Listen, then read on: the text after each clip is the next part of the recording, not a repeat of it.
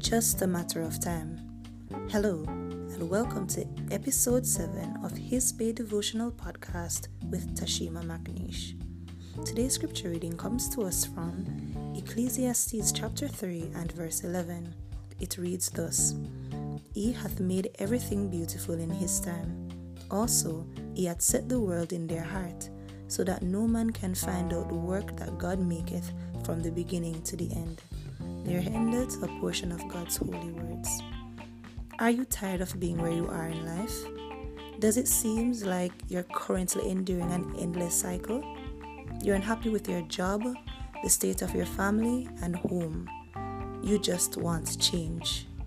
You want better. Well, guess what? You are exactly where God wants you to be. He does everything within His timing. So instead of complaining or even crying, ask Him to help you to learn all the lessons you ought to learn now and to reveal to you His way forward. Let us pray. Heavenly Father, we thank you for being large and in charge of every aspect of our lives.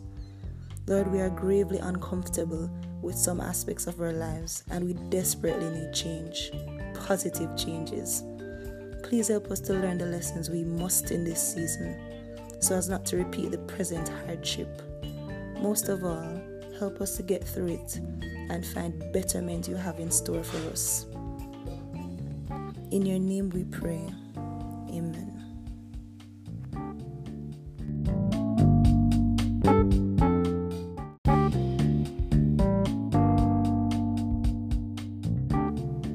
Thank you for listening. Join me for another episode of His Bay Devotional on your favorite podcast platform. Have a blessed day.